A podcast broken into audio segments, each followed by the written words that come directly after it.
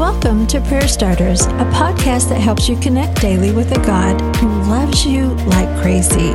Each episode shares a scripture, a drop of encouragement, and a prayer starter to begin a conversation with God right where you are. Hey, friends. Occasionally, I step away from our usual Prayer Starters format. Sometimes it's because of a question that you've sent behind the scenes but today is because of a recent experience. A few weeks ago, I spoke at a conference. There was a mix of women in the audience, and many of them had powerful stories of God's love and transformation. When I sensed God taking me in a new direction in my message on Sunday morning, I was just a little unsure.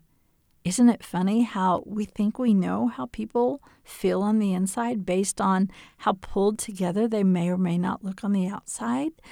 Well, that's where I was at. But God knows. He knows our hearts. He knows where we're wrestling. And He knows those thought patterns and teachings and expectations we may have in our faith where we're struggling.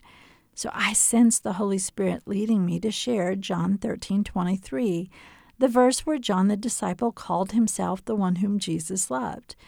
You may be familiar with it because we just discussed it as a prayer starter a couple of days ago. So some find humor in this verse because it was John's words describing himself.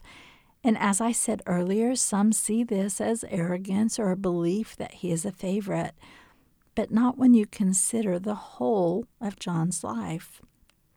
John had come to the understanding after years that he was John, whom Jesus loved. He saw himself, and that changed him. That became his focus. That became the source of his faith. Not people or opinions, not ups or downs. He was John whom Jesus loved. And that's the message that I shared that morning with the women, not the message I had prepared, but the message that God laid on my heart that He wouldn't let go. And I had the privilege of teaching that.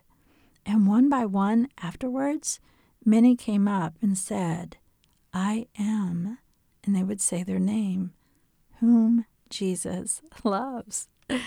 It was a transformative moment for some who had been believers, many of them for a long time, but the concept of being deeply loved by Jesus had not soaked in.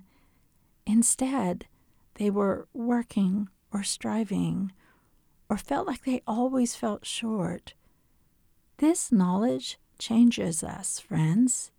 It changes our faith. It takes our eyes off all the things that make faith complicated, and it has the power to produce joy in our daily walk with Jesus. So today I want to say it one more time.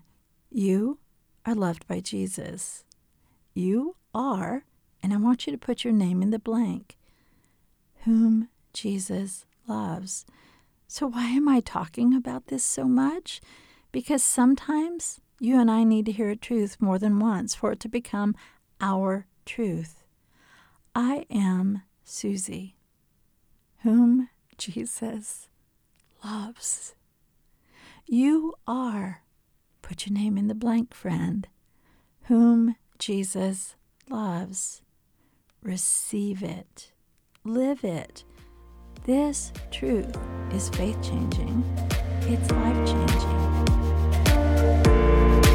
Prayer Starters is brought to you by the KLRC Podcast Network. I'm Suzanne Eller. Thanks for showing up. May you sense how much God loves you today and every day.